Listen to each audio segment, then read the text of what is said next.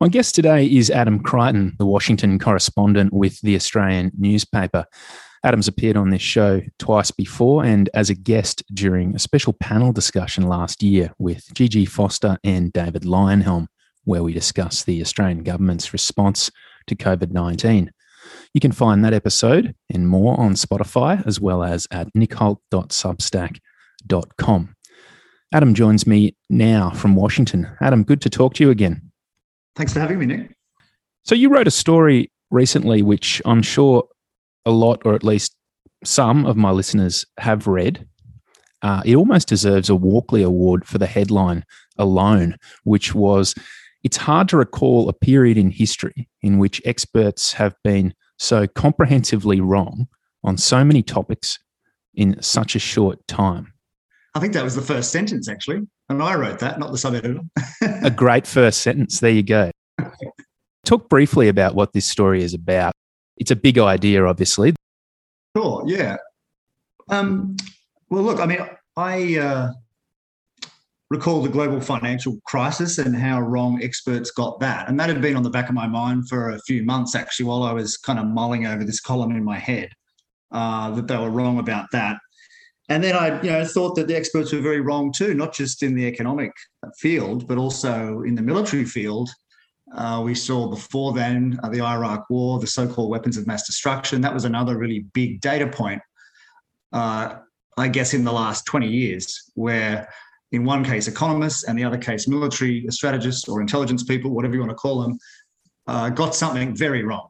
And then I just thought, you know, in the past couple of years, you've had you know, a series of very wrong uh, calls, at least in my view, and I think most people that read the column would probably agree in their view as well, uh, calls by experts. And so I just thought it was worth to, you know, to bring three very different areas. In the column, I spoke about COVID broadly, and I spoke about the Russia-Ukraine situation, and I spoke about inflation. You know, three very different topics, but I think in in every topic, you've had experts be very, very wrong in various ways repeatedly in the media. And I'd argue it's been the most humiliating two years for experts in modern history, I would say. As a journalist, uh, what are you taught specifically about experts as a source? Well, look, I never studied journalism, so, so maybe I should have told you that before we, you know, we chatted. I mean, I studied economics.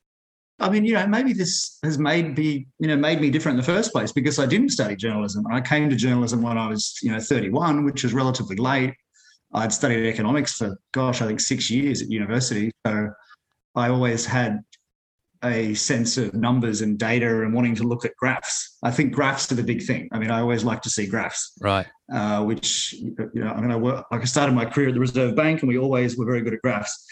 And so I've always liked to have a handle on what I'm actually writing about myself, not just be told what to write. And frankly, as a journalist, if I don't understand it, I just can't write it. Uh, so I'll never write down something that I don't myself understand. Um, and I'm not at all trying to cast aspersions on other journalists at all. But, uh, you know, I think uh, probably some journalists are a bit less rigorous than me and, mm. and also you're more willing just to go along with the groupthink of what, you know, on a particular topic. Uh, but you know, to your more a direct question about what am I told to do? Well, I mean, you know, nothing. I mean, you know, so many people criticize uh, media companies for having a particular political line, and sure they do in their editorials. But I, but I honestly think the journalists are not, you know, they're not told what to write. I mean, I've never been told what to write. Uh, so that always saddens and frustrates me on social media when, you know, it's implied that I'm, you know, doing the bidding of someone else. It's just, you know, completely absurd. Rupert Murdoch. yes, yes, I know, completely. I mean, he'd barely know who I was. Uh, you know, he's got. I'm sure he's got better things to be doing. He's writing your checks. That's right. That's that's right. So, uh, you know, in a perfect world, we'd have more time to think about our stories. But you know, the economic situation in, in media is people are writing more and more stories uh, because they have to. Because you're not just feeding a printed product anymore; you're feeding the internet, which is insatiable. You know, there's no limit to the number of stories that can go up. There's no limit to how long they have to be. So that's put a lot of pressure on journalists to to increase their output. And I think it's probably fair to say I don't think it's uh, you know that, that you know maybe in, in some areas quality might have fallen a little bit, uh, but that's yeah that's inevitable. I don't think I'm giving away any secrets. You mentioned graphs there. I think that's really interesting. I'd extend that to, you know, obviously statistics and uh, data. And if we look at COVID 19, what was interesting was that you mentioned it, you know, if I don't understand it, then something's up. Yet we were told as rational beings during COVID that y- you can't understand it because you're not a scientist. Well, I just think that's complete rubbish. I mean, and, and you know, I, I, think I think anyone that's educated and is enumerate and can read uh, should be able to make their own views on most things. I mean, we're not talking about you know quantum physics here. We're talking about the spread of disease, which we all have firsthand experience with. You know, we've all had diseases, we've all caught them, we've all recovered from them, uh, and you know, we're not talking about a theoretical uh, thing either. I mean, after six to twelve months, we all had experience. We all had real life experience of observing the world of our family and friends, and we could make decisions about you know how many people had died, you know who had died, you know, we could have formed our own views on those things. And, you know, what kind of shocked me the most is that so few people kind of did that. I mean, even when the, you know, the evidence was blindingly in front of them that this was not a particularly lethal disease. I mean, it's just not. I mean, it's extraordinary that some people are probably going to think that's a controversial statement. But honestly, if you look at you know, the sweep of history, you know, as far as pandemics go, this is not a, you know, it's not a lethal disease, right? I mean, some people don't even know they have it. Uh, I mean, that's you know that is not the hallmark of a lethal disease if you don't know you have it. Um, but despite that, and, and, you know, despite the fact that uh, that hardly anyone even knows anyone who's died of it, there's there's still this uh, belief, I guess, that this is an incredibly dangerous thing that we have to, you know, uh, go to great lengths to try to stop, even if the lengths are extraordinarily costly in every other way. And I, I still don't quite understand that. And that is one of the implications right there of dodgy predictions by experts, right? But for such a long period of time is what was quite extraordinary with COVID. And, and still today, I feel like they could quite easily, if they wanted to, ramp up the headlines again in the main, in the news, TV news mostly, um, and people would probably be quite quite afraid again, which is not a not a nice thing to to see. Well, you know, I think I think less. I mean, I saw a headline just yesterday in the Guardian back home, just saying that you know some experts, uh, you know, want masks to come back, and then some politicians basically saying, "Oh, we don't think we could do it," or "or it's not feasible, it's not realistic." And I think, you know, the inference from those statements is that the whole thing was always about politics. It was never about science. The only reason all of those rules could be put in place was because people wanted them. And now that they don't want them, they're not put in place. And I guess that's what you expect in a democracy. Uh, so, you know, on one level, that's a good thing. But I just think the idea that those lockdowns and all those mandates and all that insanity of contact tracing was somehow scientific and was not related to how popular it was is completely naive. So I think, you know, I think the so-called expert class now, the medical experts who are saying, oh, we need to lock down again or we need to force vaccination or whatever, and they're realizing that the politicians are no longer responsive. Well, they're not responsive because they know if they do it, they'll lose office. Yeah, that's so, right. That's so right. I think so. It was never about science, is my point. It was always that people, you know, had the crap scared out of them basically by the media uh, from March 2020, and it was very powerful 24 7 you know every single social media channel you know telling them that the plague had arrived and that was extraordinarily powerful and i mean it saddens me greatly that people didn't do their own research and realize that it wasn't but they but you know but that's the way it is and you know it scared them and so politicians had to react and they they did a lot of crazy things in hindsight you know like i think we're starting to realize now you know kind of almost two and a half years later that it was a very crazy period. And I think I think as the years go on and we look back, especially on 2020, I think we'll just be shocked at the things that happened. You know, the closure of beaches and you know putting markings on people who weren't vaccinated and just you know just sheer insanity. Yeah, I, I think that's a actually an optim, very optimistic take, and I, I, you know, I go along with it because that's what I would like to see happen. Well, maybe I've been in the US too long. It will be in Florida and Texas, maybe not Australia. yeah, I was going to say, I don't know, man. but interestingly, with experts, we saw as well during COVID, we saw, um, you know, so you mentioned these, the people that were reading this and we're in fear and whatnot. I think in a lot of ways, those people uh, by believing experts and not doing their own research. You should be able to trust experts, right? Yeah, well, although I think the important thing is to realize that experts have their own personal incentives, and and you know, and they're the experts that the media chooses, you know, that the outlet chooses uh, to amplify. So, so let's say that in you know every field of expertise there are 100 experts. Well, it's only three of them that are ever in the media, right? The other 97 stay out of it. So, so I think that is a very important point to make. So, you know, there's there's a perception that you know, kind of academics say this. You know, most academics just don't want anything to do with public debate, and they have their own views uh, and don't want to get involved. And yeah, you might say that's a sad thing, but that's a whole other debate.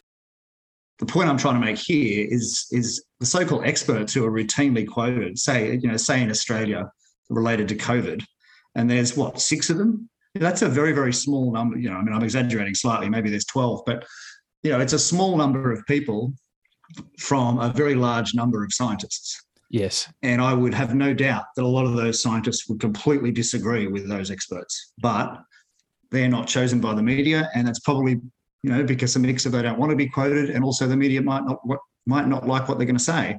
You know, it could be boring. Like, well, we don't know, which is probably the honest answer.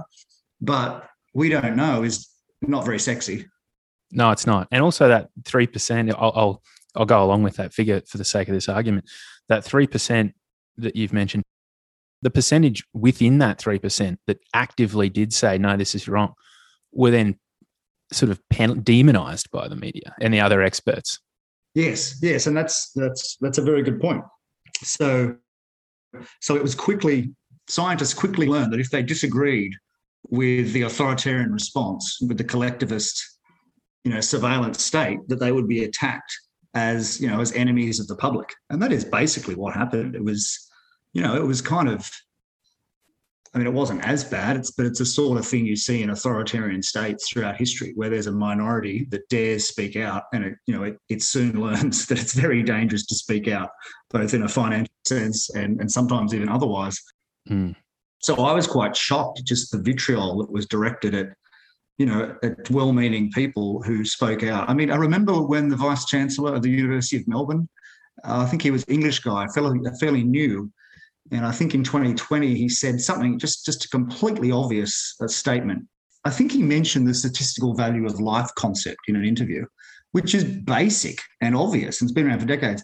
And he was viciously attacked as a grandma killer viciously, you know, a very esteemed scientist. Mm. And I've got no doubt it's the last time he'll be saying anything on anything in public uh, that is moderately controversial. So, so it ended up after all that that the only so-called experts who were who were being quoted uh, just wanted maximum intervention by government all the time. Yes, yes. All the time. And because that was the easy thing to say. She could say, well, you know, I'm for saving lives you know, and I want the government to do everything it can to save lives. And if you have, you know, if they have the intelligence of an eight year old, then that sounds very appealing, right? It does. And it just shocked me. It shocked me how many journalists had the intelligence of an eight year old throughout this whole thing. But, you know, you go to a press conference and you would berate the Premier for not doing more. Yeah. Premiers probably knew deep down, at least some of them, that what they were doing was just, you know, was purely performative and very costly. But because journalists you know, trenchantly demanded it, they had no choice. Otherwise, they'd be accused of killing grandma. I mean, it really was a debate that was at the level of eight or nine year olds. It was it was just appalling. It was. I used to make the joke that they the journalists would turn up to the press conferences with their pen and pad and sit there like little school kids and go, "How many cases are there today? Seven. How scared should we be? Very." Yeah, that's that's kind of right. I mean, it's. I mean, I mean, you've got to have some sympathy for the media because that's its financial incentive. That's its economic incentive, right? To uh, you know to get eyeballs. But mm. I just wish the public were more aware of that, right? That that's the incentive. I think some people are, but I think some people are naive. Part of me, you know, thinks it would have been nice if the media wasn't allowed to report on COVID, and the world would have been a much nicer, better place, and we'd have a lot less debt and we'd probably have the same amount of death in my view. Uh, but but of course, you know, you can't silence the press. That's, Radical idea, Creighton. Well, you know, but of course, you know, you can't silence I the love press. it. I mean, it's got to, you know, you've got to have a free press, and so this is an inevitable consequence of a free press. It's one of the downsides that that that a free press will panic and scare people in its own financial interest. Um, and that's you know, you've just got to be aware of that. That's that's just the way of the world. You know, it's not unique to Australia. It's it's in every country. That's right. And also, I think that we need to include in that press um, the the group of people that were ter- genuine, genuinely quite terrified by this virus. The ones, the same ones that we were um, mentioning earlier. Yeah, I, I think I think some Some of them would have been concerned. Look, I mean, some older journalists maybe were personally concerned. I mean, I mean, I never had these, you know, these kind of discussions because I'd kind of left the country by the beginning of 2021. But, but then, but then there were other older journalists who who you'd think would be vulnerable to COVID who who were arguing a similar thing to me. You know, such as Steve Waterson at the Australian. Uh, you know, probably the most eloquent uh, exemplar of that. Um, he wrote some beautiful pieces um, throughout the last two years. Uh, so yeah, so it, you know, it didn't necessarily line up with with age or vulnerability. I think it was more of an intellectual viewpoint. And I think the fascinating thing out of the whole two years, and this is something for me personally too, is that we all got to learn about ourselves more because we'd never had a crisis like this, and we never really knew where we stood in relation to the individual versus the state. But now we all know, right? We all know who believes what, uh, kind of according to their response uh, to COVID. So there are people that that don't think individual rights matter very much and that it's ultimately the government that should be obeyed and there are those others a much smaller group sadly in my view who think no no these individual rights really matter. Uh, you know even if even if the government can improve the situation by you know closing borders or locking people up or doing whatever you still shouldn't do it. Uh, and you know that's you know there are two camps and i think we all know who's in what camp now. When you're talking about these camps, do you did you glean this from uh, how people reacted to public opinion? Uh, well, yeah, just from uh, yeah. So I think the you know the camp that thinks the government should be obeyed is is clearly the larger camp. I mean that's that is very clear, uh, like in Australia in particular. Um, but uh, you know, then there's the you know there's a human rights camp, which I guess I'm in, that, that says no, there are some things that government just should not be able to do. Probably including those things listed in Victoria's uh, human rights uh, legislation, which was uh, you know clearly just just a piece of paper that that meant nothing. That uh, meant nothing. But in the US, you know, they have a more serious take on their constitution, and it was a lot harder to do Yeah. those things in the US. Uh, much harder Yes. and they were challenged legally, and some of the challenges won. And in some states, of course, you know, uh, there were essentially no restrictions at all for the whole time.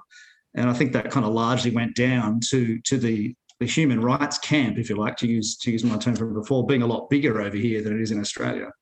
Um, but yeah, it, I mean, it kind of surprised. I'm not going to name names of different journalists, but it was it was just interesting, let's say, to see what different journalists argued in Australia on this issue.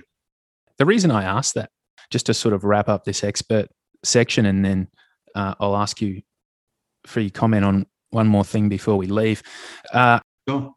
The, the fascinating thing to me is that during the, the pandemic, we've mentioned the scientific experts, but what, what happened is I noticed that all of a sudden you had career politicians superseding scientists to become experts themselves, uh, commenting on an extraordinary range of of um, health measures that they knew absolutely nothing about. And I'll just give you one example off the top of my head, and that's Stephen Miles, who's the deputy premier for Queensland. Stephen Miles is was on all over social media last year calling um, ivermectin um, horse paste. That's the the antiviral. His expertise is a PhD in trade union renewal in Australia, rebuilding worker involvement and he's giving advice on what potentially could save lives. Yeah, look, actually, that I'm, I'm glad you brought up that drug. And, and what's the other one called? Uh, hydroxychloroquine. Um, I never got the vitriol directed at those drugs by most most mainstream journalists and politicians. Like, you know, they're drugs that have been around for a long time. Humans have used them. If someone wants to use it on themselves, then you know that's fine. Who cares, right? I mean, if some doctor and some patient decide amongst themselves that that's what they want to do, I, I don't see in a free society why that shouldn't be allowed. That's that's the way it used to be, but now you've got to the point where the state is actually criminalising doctors uh, for things that they want to recommend to patients. It's very strange, very very weird. I think that's a very strange turn in medicine. How now it's the state that makes the decision about at least governs the relationship between doctor and patient, which used to be a private matter. And you would think that if the chief concern is to um, unburden the the health care sector, you'd be trying everything, right? Yeah, and, and actually that just makes just reminds me of the you know the extraordinary obesity crisis and the you know, chronic ill health, both you know, especially in America, but also in Australia too. And so, isn't it just farcical to think that these so-called health experts are really that concerned at all about public health, when you know there's so many other shocking things that happen, but they're just ignored or they just continue. And yet, on this one particular issue, you know, the, the most extreme actions were carried about imaginable with immense costs. Uh, but they don't talk about anything like you know sugar or, or obesity or anything like that. I mean, if you were really concerned about public health, you know, you'd ban sugar, right? But but no one suggests that. No, exactly. I mean, we've got also a, a, a very dire dementia pandemic here or epidemic here. Yes. Yeah. Well, there's some there's some I think there's some evidence that's related to to sugar consumption throughout life as well. I think you know I think sugar's a real poison, but no one talks about it. It's you go to the the shopping aisles and there's there's your real epidemic. Yeah, my you know my I wrote an article in 2007 in, in the US actually that kind of mocked the idea of of those sorts of taxes, but but I must say I've, I've you know I've changed my mind. I, you know I was wrong on that. You know, but I think if I think some of these foods are so dangerous that they should be heavily taxed. I mean, I wouldn't ban them, but you know, I'd rather tax sugar. you know, I think that'd save a lot more lives overall than these crazy things on COVID. Ice cream at twenty dollars a pint. Well, yeah, yeah. I mean, you know, making things more expensive does work. I mean, whether it's alcohol or cigarettes or whatever. I mean, I wouldn't ban those things, but I think I think that there's public good in making them more expensive. So I've changed my view on that. Maybe that's because I've lived in the US and I just see every single day the most shocking sights of of ill health, and it's all because of sugar, basically. Yeah, yeah. Now that you've you reported heavily during COVID nineteen um, from the very beginning, which you know I, I, would call the storm. Yeah, being in the storm, I was in it myself. So coming out of that now, uh, as it the debris starts to clear, I just wanted to get your sort of quick take on what it's like as a journalist in, for well what it was like for you as a journalist working in the in the storm and now working after the storm as it's passed. Yeah well it was i mean it was exciting on one level back in 2020 you know we were all working from home straight away. This is the lockdown from you know from late march. So there was little one-on-one kind of interaction i guess with other people but but yeah certainly it was it was exciting and and engrossing. It was engrossing as an as an intellectual topic, and and it was also very important. It was the first time in my ten years as, as a journalist that I'd really written about something that was really important. Frankly, I mean that actually, you know, where government policy was affecting people's lives in major ways. You know, normally it's just writing about GDP or the jobs figures or whatever, and you know, or maybe some tax is going to go up or come down. But you know, basically that's that's not really that relevant to most people's lives. But this was, and it was an engrossing topic and I got really into it. I wrote a lot about it and and uh, learned a lot in the process. And you know, the storm, the eye of the storm, if you like, it lasted a long time. I mean, I would say arguably, you know, until the middle of last year, or maybe uh, September, October last year. You know, the issue still dominated the world's media more than anything else. Um, and I guess you know uh, now, since the start of the year, you know, COVID's kind of not on the front page anymore. So I guess it's after the storm now. And you know, for journalists, it's it's a uh, for someone who was writing about it a lot. You know, almost it's a little bit, uh, you know, sad in a way that this this kind of engrossing, fascinating topic has gone away. Uh, but it has, and of course, you know, of course, I'm being facetious. It's a good thing that it's gone away. But but uh, so now I'm kind of pivoting to other issues as a journalist, and and you know, trying trying to do that. I mean, I think the next big issue is going to be energy policy uh, you know, which I actually talked about in the column and as something that experts have have really been stuffing up, or at least some experts. So yeah, so I guess you know we are out of the storm now of COVID. I don't, you know, fingers crossed there won't be another more lethal variant that sweeps the world, but you never know. There could be. But on a personal note, I feel extremely vindicated by the stance that I took, and it, you know, it may not have worked out that way. I mean, it could have worked out terribly for my career, but actually, I think that I've you know done very well out of it. Uh, you know, not through genius, just through actually reading the pandemic plans that were written before 2020 and basically arguing those. And you know, shock you know shock horror that that that proved to be a very sensible position to take. That's right. So I think it's you know I think I think everything I wrote is going to look very good in the next two or three years as we look back. And if you're on Twitter, you'll realize that I haven't been uh, shy in saying that and sometimes even retweeting my old articles. And I must say, on the other side of the equation, you don't see much of that at all. In fact, you're seeing tweets deleted. Yeah, right, right. You're seeing people change their position and say that they never really uh, said that schools should have been shut down, or they weren't really supporters of lockdowns, or they never really supported, you know, forced vaccination. So I think you're going to get like a lot of that over the next few years, but I won't have to change my view on anything. Perfect. And that may be the way that the experts die at natural causes and the Adam Creightons and I'll throw myself in the Nick Holtz rise to the yes. rise to the top. No, you've done a really good job. And as you said, I was um I, I've I was the same in my convictions with COVID. It wasn't because I was a soothsayer. I, I was simply listening to um, and reading information that was the, considered the gold standard prior to what to this happening, uh, and and nothing really made sense from. Yes, yeah. yeah, that's the yeah, no, that's that's the number one most fascinating issue of the whole two years, and that's and that's saying something because there are a lot of issues, but just the complete disconnect between state of the art pandemic plans that were written for viruses exactly like the coronavirus, and that we didn't follow them at all. We did what China did and I think that will be seen as a you know extraordinary pivot point, I would say, in world history and a, and a huge era. But and might I add, never never done before in human history that lockdown, those lockdowns. Yeah, and, and you know those pandemic plans were written by experts too. Let's you know let's forget, but they were written by experts in an atmosphere of calm deliberation and objectivity, not not in the middle of of a collective political hysteria where suddenly it was all about being seen to be virtuous and to get on the TV and to and to advocate the most authoritarian insanity we've ever seen in the West. But you know, thankfully, those pandemic plans are still on the internet, and you can go and read them and and just be shocked as I am. And actually, just just one more point on those plans: they were written for viruses far more lethal than what we just experienced, far more lethal.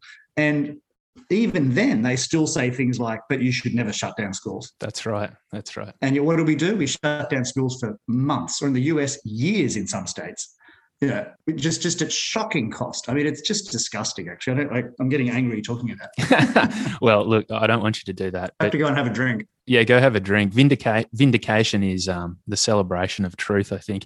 Hopefully, um, it'd be great to talk with you in November around the midterms because there's another entire episode on on that. Yeah, that'd be great. Adam Creighton, the Washington DC correspondent for the Australian newspaper. Thanks a lot for joining me.